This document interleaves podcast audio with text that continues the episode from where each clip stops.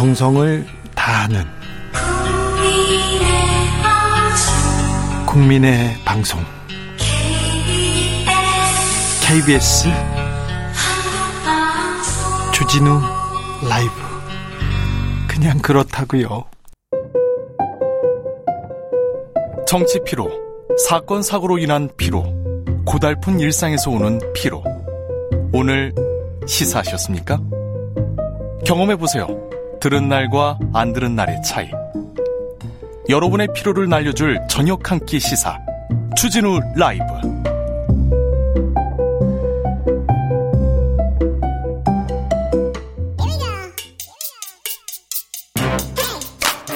뉴스를 향한 진지한 고민, 기자들의 수다. 라이브 기자실을 찾은 오늘의 기자는 은지옥이요. 시사인 김은지입니다. 주말 잘 보내셨어요? 네, 주말에도 열심히 노동을 했습니다. 어떤 일했어요? 취재했어요? 네, 취재했습니다. 네, 대선 기간에는 뭐 기자도 다 바쁘죠. 네. 네, 바쁜 기자가 열심히 일하는 기자가 있습니다. 또 열심히 일하는데 또 잘못 기사를 쓰는 분들이 있어요. 그분들은 좀 열심히 일 안 했으면 좋겠다, 이런 사람들도 있는데 김은지 기자는 열심히 좀 띄워주십시오. 자, 오늘 준비한 첫 번째 뉴스는요? 네, 검사들이 수사받는 법을 정리해봤습니다. 아, 이거 중요합니다. 이거 생활경제로, 생활법률이죠. 생활법률로 굉장히 좀 중요할 듯합니다. 요새 검사들이 검찰 조사든 공수처 조사든 조사를 받아요. 그런데 너무 야같다고 해야 되나요? 법꾸라지의 모습을 그대로 보여줬어요. 네, 그렇죠. 고발사주 의혹을 비롯해서 라임 술 접대 사건, 채널A 검언 유착 사건, 이런 사건들이 모두 검사들이 연루된 사건이다, 이렇게 대표적으로 떠오르는데요. 네. 수사 대상이 된 검사들은 휴대전화 폐기하고, 이게 1차였어요. 그렇죠. 옛날에는 1차 법칙이 검찰 수사 받을 때 뭐예요? 도망가라 했어요. 1도였는데 지금은 1패라고 할 수 있죠. 예. 네, 시사인에서 그렇게 가져다 붙였는데요. 그리고는 모로세로 일관하고, 네, 그런 다음 정치 공작이다, 이렇게 주장했다라고 보면 되는데요. 검사 출신들도 막 검사도 어이 검사들 못 믿는다, 검찰을 못 믿는다, 이렇게 얘기해요. 얼마 전까지 총장하시던 분이 나와가지고 검찰을 어떻게 믿냐, 정치 공작이다, 이렇게 얘기하는데, 어이구, 이렇게 얘기해도 되는지 동료 후배들한테. 아, 나 참. 요새 그런 일이 있습니다. 네, 그래서 보통 법조계에서는 붙잡히면 1도 2부 3백이란 은어가 있거든요. 일단 도망가고 붙잡히면 부인하고 마지막엔 백을 쓰면, 그렇죠, 검사처벌 피할 수 있다, 이렇게 해서 김봉연 씨 편지에도 쓰여있던 내용이었습니다. 네, 그리고 이거는 매우 중요한 굉장히 씁쓸한 이야기도 한 거죠. 책에 나와요. 그런데 예, 지금은 조금 달라요. 네, 이제 검사들이 보여준 것은 여기서 업그레이드가 됐다라고 보시면 되는데요. 그러니까 1패 2부 304백이라는 말로 이번 주 시사인에서 한번 정리해봤습니다. 아, 그러니까 스마트폰 폐기가 처음이다. 그런 다음에는 두 번째는 부인하고, 세 번째는 공작이라고 우긴 다음에 그것도 안 되면 마지막에 백을 동원하라, 이렇게 볼 수 있다라는, 자, 씁쓸한 단면을 보여주는 거죠. 1패 휴대전화 폐기부터 가봅시다. 네, 손준성 검사가 아이폰 사용하거든요. 네. 공수처가 지난 10월달 초에 손 검사 집을 압수수색해서 아이폰 확보했습니다. 네. 그런데 휴대전화 압수당한 손 검사가 비밀번호 알려주지 않았거든요. 네. 그 공수처가 지금도 포렌식 작업을 못하고 있다라고 하는데요. 수사에 협조 안 하고 있습니다. 네, 한동훈 검사도 지난해 6월 달에 채널A 사건으로 아이폰 압수당한 바가 있습니다. 네. 한 검사도 20자리가 되는 비밀번호 알려주지 않아서 역시 포렌식하지 못했습니다. 네. 이렇게 스마트폰이 본격화된 다음부터는 수사 성패가 휴대전화 확보 여부로 좌우되거든요. 그래서인지 수사 경험이 많은 검사들은 자신이 수사 대상이 되면 가장 먼저 휴대전화를 폐기합니다. 검사들은 휴대전화 없애도 처벌되지 않는다, 이 점을 너무 잘 알고 있기 때문으로 보이는데요. 형사소송법에 따르면 본인의 혐의와 관련된 증거를 인멸하는 경우에는 증거인멸죄가 성립되지 않습니다. 네. 그렇기 때문에 이것을 압수당한 검사들이 비밀번호를 알려주지 않는 상황까지 가게 된 건데, 이것도 법적으로 문제는 안 된다라고 합니다. 법적으로 문제 안 되는데 현실 세계에서 검사를 만났을 때 이렇게 하지 않습니까? 그러면 옛날에는 맞았어요. 2000년대 초반까지만 해도 검사가 때리고 벽 보고 서 있으라고 하고 폭언하고 막 그랬어요. 그런데 그 이후에는 그 고문이나 구타는 사라졌으나 굉장히 강압적으로 압박해 옵니다. 네, 피의자 인권도 당연히 뭐 중요한 부분이긴 한데요. 네. 검사들이 검사 자신에게만 그것을 적용하고 있기 때문에 사실 굉장히 씁쓸하다고 볼 수 있습니다. 그렇습니다. 두 번째는 2부 무조건 부인하라라고 하는 건데 네. 손준성 검사가 대표적이죠. 의혹 초기부터 고발장을 작성하지도 전달하지도 않았다 이렇게 주장했는데요. 기억해보세요. 김웅 의원께서 준성이가 준성이한테 줬지요. 뭐 준성이한테 줬다면 맞겠죠. 이런 식으로 준성이 했습니다. 네. 근데 계속해서 복원되는 디지털 증거에 따르면 이런 해명이 굉장히 무색한 상황입니다. 그래도 검사들은 나와도 증거가 나와도 모른다고 합니다. 네, 기억이 안 난다고. 그렇죠. 우선은 수사기관에 출석하면 진술 거부권을 고지가 받게 되는데요. 그렇기 때문에 디지털 증거 앞에서도 안면 몰수하고 모른다. 기억나지 않는다. 이렇게 말하는 게 유리하다고 판단하는 건데. 김웅 의원도 계속해서 모른다, 기억나지 않는다 얘기합니다. 네, 이제 정작 수사 단계 넘어가게 되면 또 법정 가서는 인정하는 전략으로 바꿉니다. 왜냐하면 이게 또 재판에 가서는 불리하게 작용할 수 있기 때문인데요. 그래서 검찰 수사 단계에서 술자리 자체 없었다. 이렇게 부인했던 라임 술접대 사건 관련된 검사들, 전현직 검사들도요. 법정에서는 받았다라고 갑자기 인정을 하면서 하지만 그게 100만 원 넘지 않아서 김영란법 위반은 아니다 이렇게 말을 바꾼 바가 있습니다. 라임 술접대 사건에 대해서도 그 검사들이 진짜 뻔뻔하게 우린 그 자리에 가지 않았다. 증거 있으면 내놔라 봐. 우리는 술 먹지도 않았다. 가지 않았다고 계속 얘기했어요. 네. 그런데 조금 지나면 사실관계로 드러나. 아, 이거 부끄럽지도 않나? 어떻게 눈앞에 드러날 거짓말을 계속해서 하는 거죠? 검사라는 사람들이, 법을 다루는 사람들이. 네, 1패도 똑같습니다. 거기서도 똑같이 휴대폰 폐기해버렸거든요. 잃어버렸다라고 했지만요. 여기는 그 술접대 받은 검사들은 몇 명이서 동시에 다 없앴어요. 그렇죠. 예, 비슷한 시점에 다들 없어졌고 베이비 페어를 가가지고 잊어버렸다. 부부싸움하다 잊어버렸다. 이런 식의 핑계를 댔죠. 부부싸움하다 핸드폰을 어떻게 잃어버리죠? 네, 자 304백은 어떻게 했습니까? 네, 그러니까 이제 정치 공작이다 이렇게 이야기를 하는 건데요. 윤석열 국민의힘 대선 후보가 고발 사주 의혹 불거지자 곧바로 정치 공작을 한두 번 겪나 이렇게 말한 바가 있습니다. 네. 김웅 의원도 같은 취지의 이야기를 한 적이 있는데요. 채널A 사건 당시에도 한동훈 검사도 공작이다 이렇게 주장한 바가 있습니다. 네. 게다가 라임 술 접대 사건 때도요. 해당 검사들이 정치 공작이다 이렇게 주장한 바가 있는데 정치 공작. 네, 그 배후에는 더불어민주당 의원이 있다라고 하면서 그 의원이 김봉연의 폭로를 사주했다 이런 식의 주장을 펼친 바가 있습니다. 네. 굉장히 전형적인 검사식 클리셰다 이렇게 보이는 것들이 여러 사건에서 드러납니다. 검사식 클리셰요? 네. 네, 그리고 마지막으로는 이제 백동원하라라고 하는 건데요. 검사들한테 백은 검찰 조직 그 자체겠죠. 그렇기 때문에 지금도 그런 모습들을 보이고 있는데요. 고발 사주권은 관련해가지고 공수처 조사받았던 검사들은 직무 차원에서 한 일이다 이렇게 이야기하면서 검찰 조직 전체를 자기 백으로 삼으면서 방어하고 있다 이런 모습들이 보이고 있습니다. 위에서 시켜서 저는 하라는 대로 했어요 이렇게 얘기하는 거죠. 네, 이제 그렇기 때문에 이런 검찰과 공수처가 검사 관련된 비리를 수사할 때는 1패 2부 304백 이런 비책을 넘어서야 사건의 실체를 다가설 수 있는 쉽지 않은 상황입니다. 네, 여기에 또 하나 또 손준성 검사는 인권위에 공수처 수사가 강압적이었다고 인권위에 진정을 냈어요. 근데 뭐라고 했냐면요. 아, 무서웠어요. 얘기하면서 뭐라고 했냐면 눈을 동그랗게 뜨고 말한다. 쓸데없는데 힘 낭비하지 말라고 했다. 이런 비상식적인 언행으로 일관하면서 나를 압박했다 이렇게 얘기하고 있습니다. 눈을 동그랗게 뜨고 말했다면서. 예, 그러니까 저도 그 기사 봤는데요. 사실 검찰이 굉장히 무섭게 수사하긴 합니다. 그런데 본인이 과거에 했던 그 수사의 피의자에 대한 생각은 하지 않고 네. 굉장히 전형적인 검사식 내로남불 아닌가. 자기의 어떤 인권 문제가 중요하면 과거 피의자에 대한 인권 문제 함께 이야기해야 되는 게 아닌가 이런 생각이 들더라고요. 근데, 예, 공수처가 검사한테 함부로 하지 않아요. 법을 아는 사람이고 잘 아는 사람 엄청 예우하는데도 자기가 이렇게 눈을 동그랗게 뜬다고 얘기한 걸 가지고 상처받았다 마음의 상처를 받았다 이렇게 얘기하는데 그분들이 어떻게 했는지 저는 검찰에 많이 끌려갔지 않습니까? 끌려가서 검사들 만나잖아요. 그럼 며칠 동안 한 일주일 동안 기분이 나쁘고요. 서초동은 쳐다보고 싶지도 않고요. 그쪽은 가기도 싫었어요. 예. 굉장히 상처받았어요. 굉장히 이제 손 검사 입장에선 처음 당하는 일이 분명히 맞을 겁니다. 네. 그래서 불쾌하거나 인권침해라고 여길 수 있을 텐데요. 본인의 과거도 한번 그리고 검찰 조직도 한번 되돌아봐야 된다. 검찰 이 생각을 조직 다시 되돌아봐야 됩니다. 예. 네. 양성근님께서 좋은 기자, 나쁜 기자, 이상한 기자, 김은지 기자는 좋은 기자. 네, 맞습니다. 감사합니다. 감사합니다. 네. 좋은 기자 현장에 많고요. 또 좋은 기사 더 쓰려고 노력하고 있습니다. 4716님, 그럴 일이 없어야 하지만 민간인은 검찰 조사받을 때 어떻게 피하면 되죠? 검사들 식으로 따라가면 안 되고요. 민간인은 또 조사받는 방법이 있는데, 제가 예전에 검찰 조사를 수십 차례 받고 특수부 검사들한테 당하고 공안부 검사들한테 당할 때 제가 재판받는 법에 대해서 이렇게 기록해놓은 거 있는데 거기 찾아보면은 아주 도움이 됩니다. 네. 구치소에서 저한테 편지가 가장 많이 옵니다. 팬레타가 요새는 여성 팬한테는 안 오고요.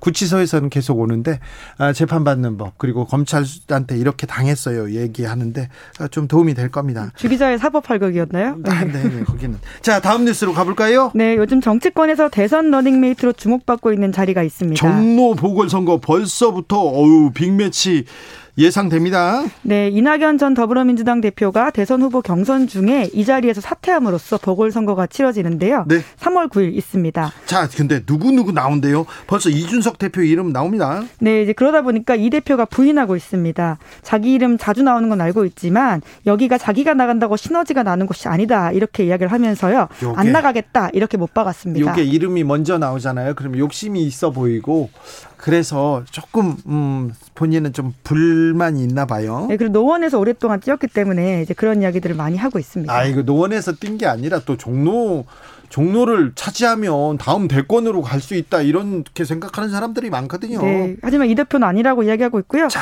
여당에서는. 네, 여당에서는 지금 후보 찾고 있는 중이라고 합니다. 지금 임종석 전 대통령 비서실장 이름도 오르내리고 있고요. 임종석 그리고 전 실장이 저기 종로구에 삽니다. 네, 그리고 김영종 종로구청장도 지금 3선인데요. 네. 사퇴서 내면서 출마 의사 밝혔다라고 합니다. 그리고 다른 사람들도 찾고 있을 것 같은데요. 네, 이제 왜냐하면 2030 시너지가 나야 된다 이렇게 보는 측면이 커서요. 특히나 이재명 후보와 함께 섰을 때 누가 좋냐 이렇게 판단하는 지점들이 있기 때문에 더 젊은 후보 찾고 있는 움직임도 있다라고 합니다. 자, 미국에서는 대통령, 부통령 러닝메이트인데 이번에는 한국에서는 대통령과 종로구 국회의원 러닝메이트가 뜰 것으로 보입니다. 마지막으로 만나볼 뉴스로 가볼까요? 네, 시진핑 중국 국가주석이 국제무대에서 종적을 감춘 지 벌써 22개월 지났다고 그렇죠. 합니다. 오래됐어요. G20에도 나오지 않았고요. 그리고 순방도 안 합니다.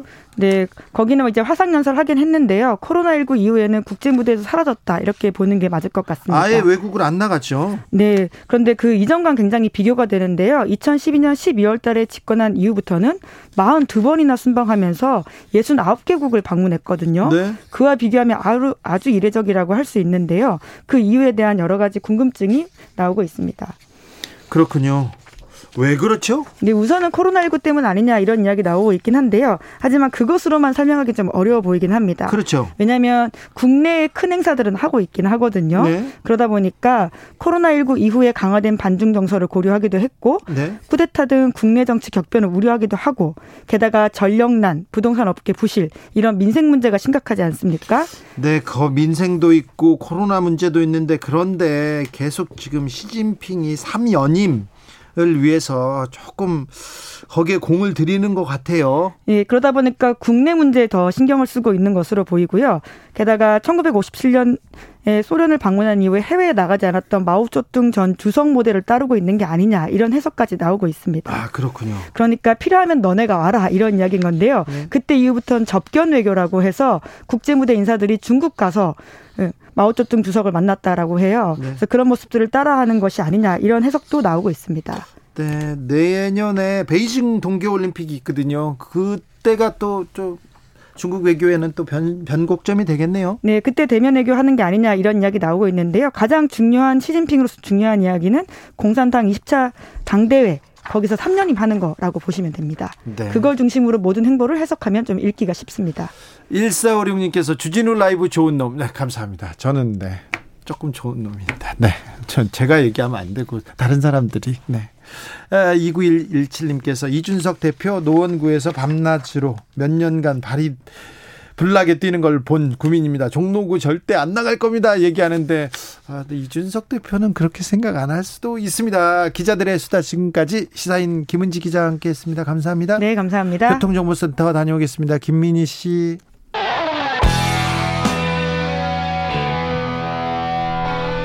스치기만 해도 똑똑해진다. 드라이브 스루 시사 주진우 라이브.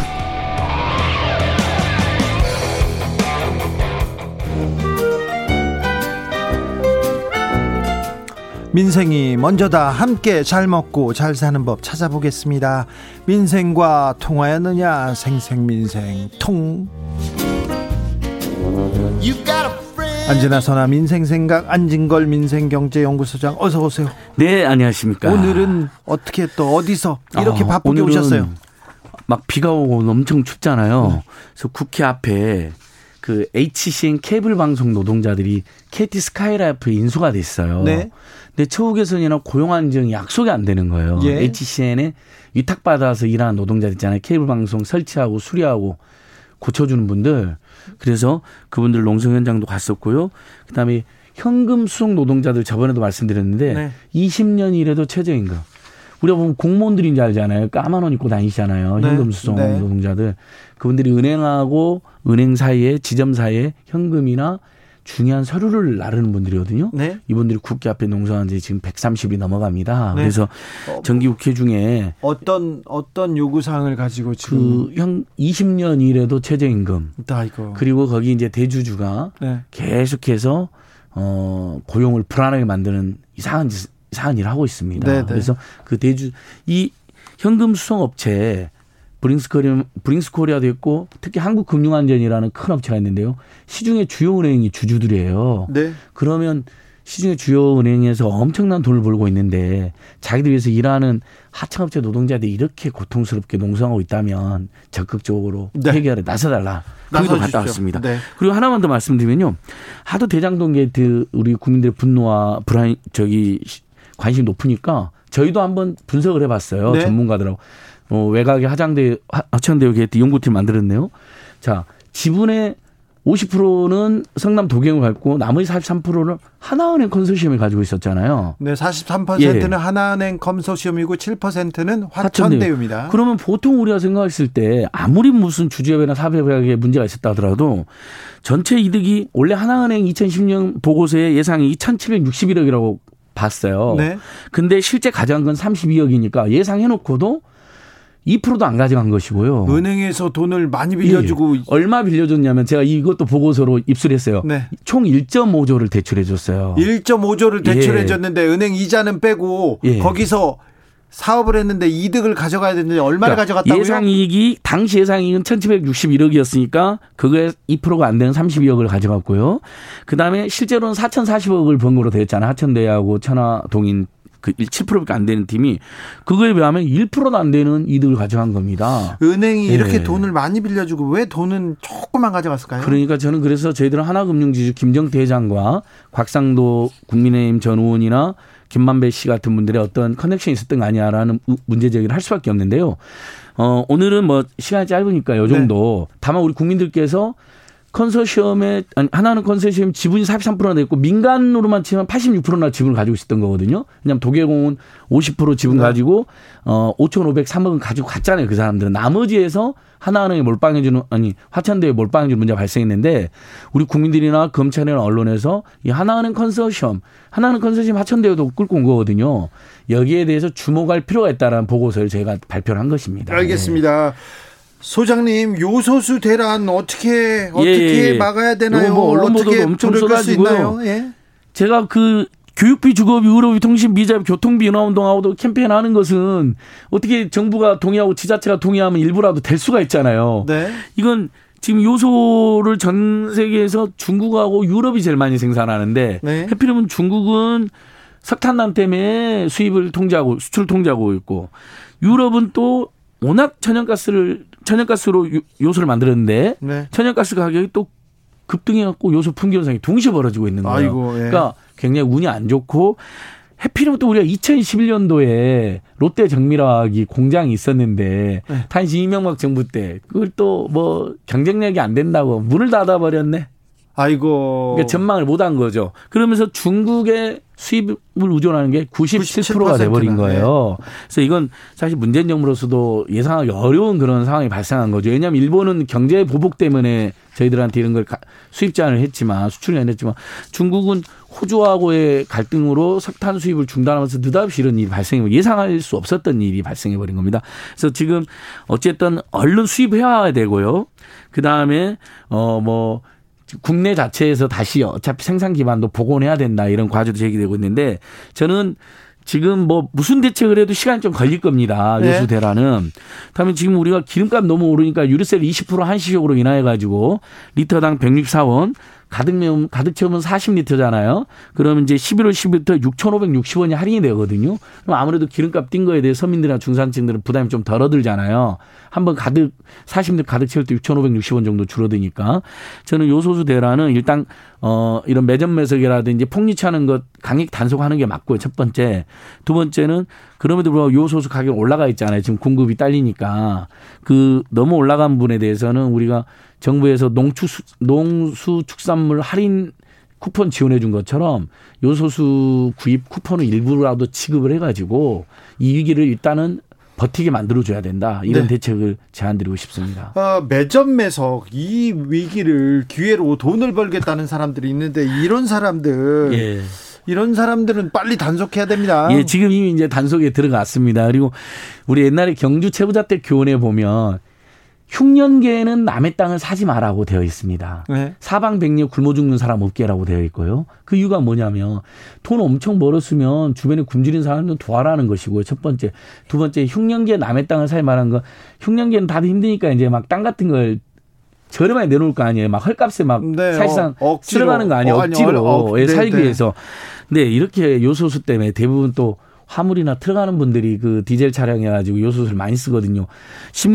10리터당 10,000원 하던 게 지금 100,000원까지 뛰었다는데 매점 매석하고 폭리치하면 되겠습니까? 그래서 이분들은 철저히 단속하는 게 맞고요. 다행히 근데 대한민국은 참 좋은 나라잖아요. 함께 사는 대한민국.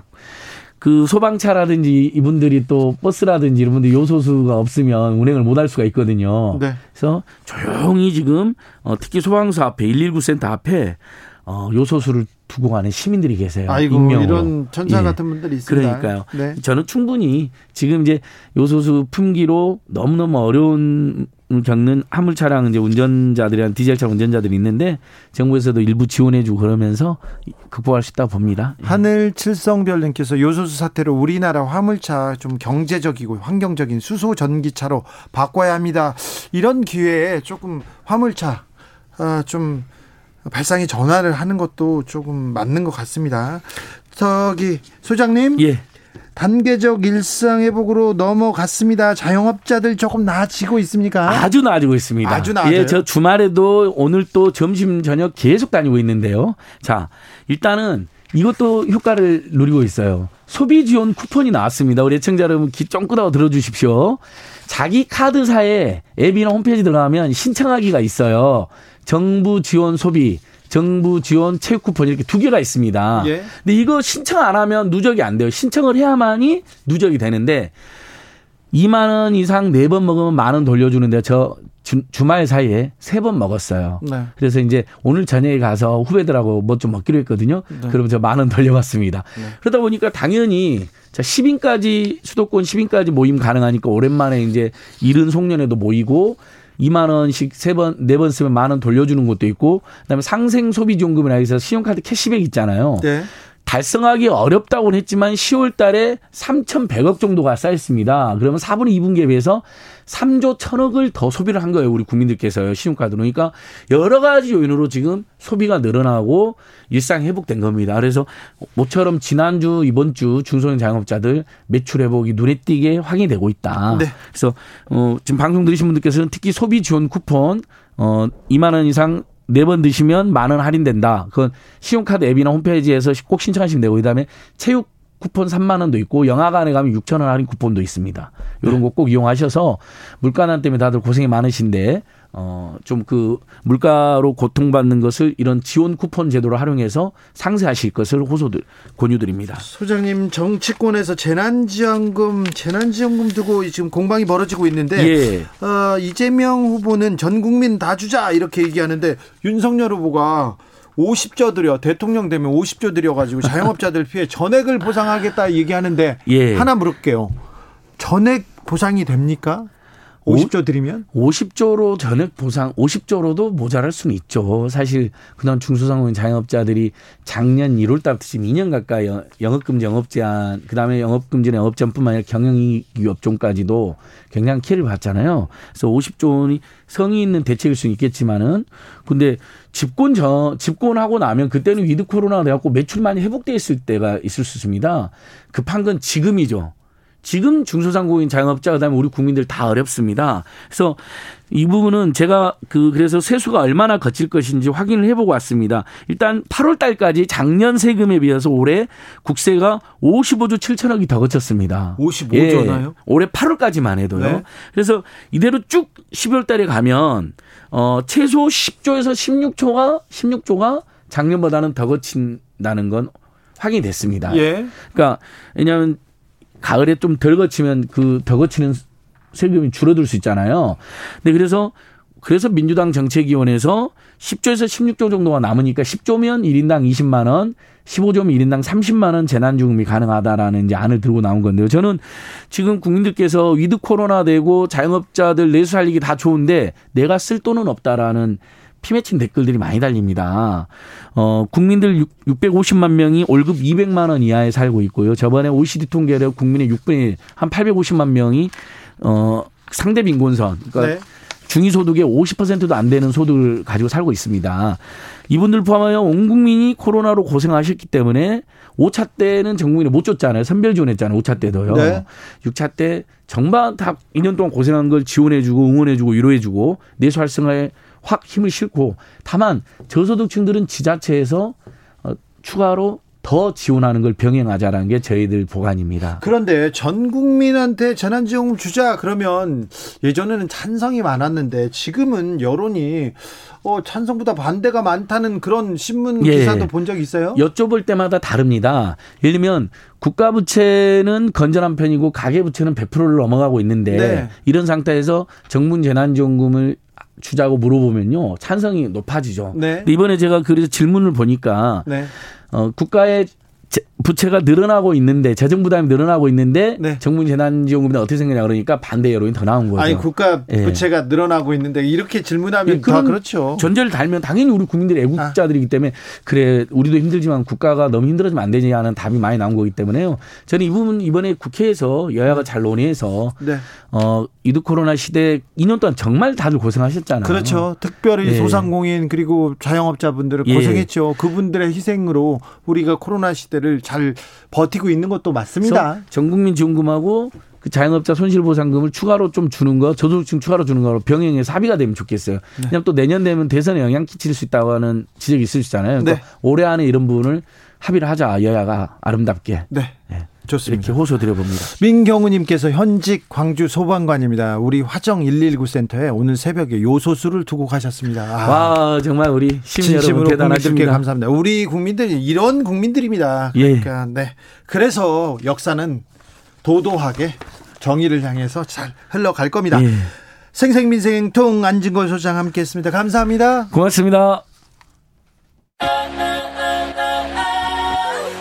오늘도 수고하고 지친 자들이여 여기로 오라.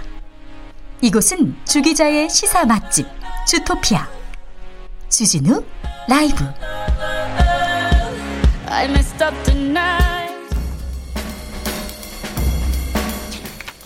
느낌 가는 대로 그냥 고른 뉴스 여의도 주필. 틱톡서 배운 살려줘요 손짓.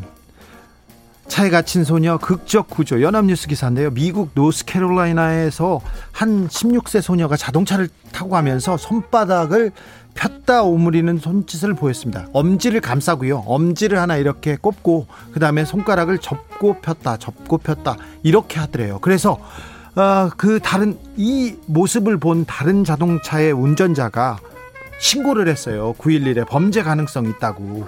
그래서 경찰이 출동해서 잡아보니까 운전자가 소녀를 억류해서 데리고 가고 있던 상황이었습니다.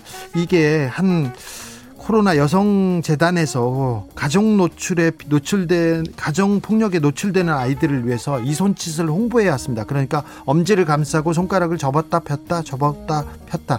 이 소녀를 구한 이 손짓, 이 틱톡에서 배웠다고, 짧은 동영상이 게시되는 소셜미디어 틱톡에서 배웠다면서 이거 비상신호로 알아두면 좋다고 합니다. 그러니까 언제 어떻게 내가 위기에 빠질지 모르고요, 언제 어떻게 위기에 빠진 사람을 구할 수도 있습니다. 그러니까 이 엄지손가락을 접고 그리고 손가락을 접었다 폈다 하는 SOS 신호는 좀 기억해 주는 게 좋을 것 같습니다.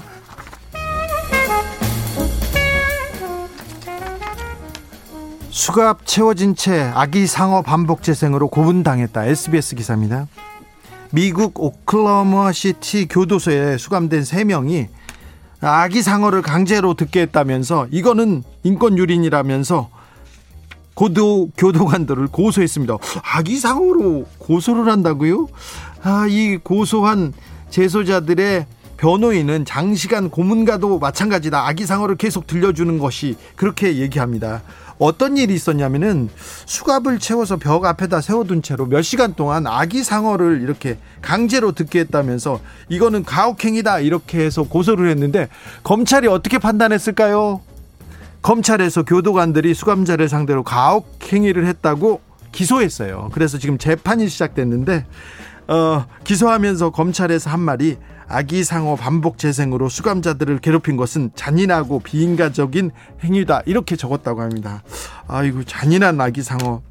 뚜루두 뚜뚜루 그렇게 하나요? 뚜루루. 참 죄송합니다. 아무튼 아기 상어로 고문했다고 고소한 수감자 3명이 있습니다. 아기 예수 만나러 가는 길에 백신 패스 챙긴 동방 박사들. KBS 기사입니다. 이쯤 되면은 미국과 유럽에서는 그 성탄 구유 조각품을 만듭니다. 크리스마스를 앞두고 이렇게 동방 박사들이 뭐 아기 예수를 쳐다보는 이런 거 장식품을 만듭니다. 그런데 이탈리아에서 한 공예가가 장식품을 만들었는데 여기에는 동방 박사들이 종이를 들고 있답니다. 종이를, 예수를 보는데, 아기 예수를 보는데 뭔가 했는데 백신 접종 증명서라고 합니다. 백신 접종률, 시대 상황에 따라서 이런 아이디어를 내곤 했는데 재미와 함께 백신 접종을 장려하는 의미라고 합니다. 천재지변 같은 어려움, 고난을 인간은 지혜와 경험으로 극복해왔습니다. 백신 접종해야 됩니다. 부작용 크다고, 부작용 때문에 걱정돼요, 그런 분들이 있으시죠. 그런데 백신이 주는 이익이 훨씬 크다고 얘기합니다. 과학을 믿어야죠. 네, 과학을 믿자고요. 주진우 라이브 여기서 마치겠습니다. 오늘 돌발 퀴즈의 정답은 개도기간이었습니다. 개도기간. 저는 내일 오후 5시 5분에 돌아오겠습니다. 지금까지 주진우였습니다.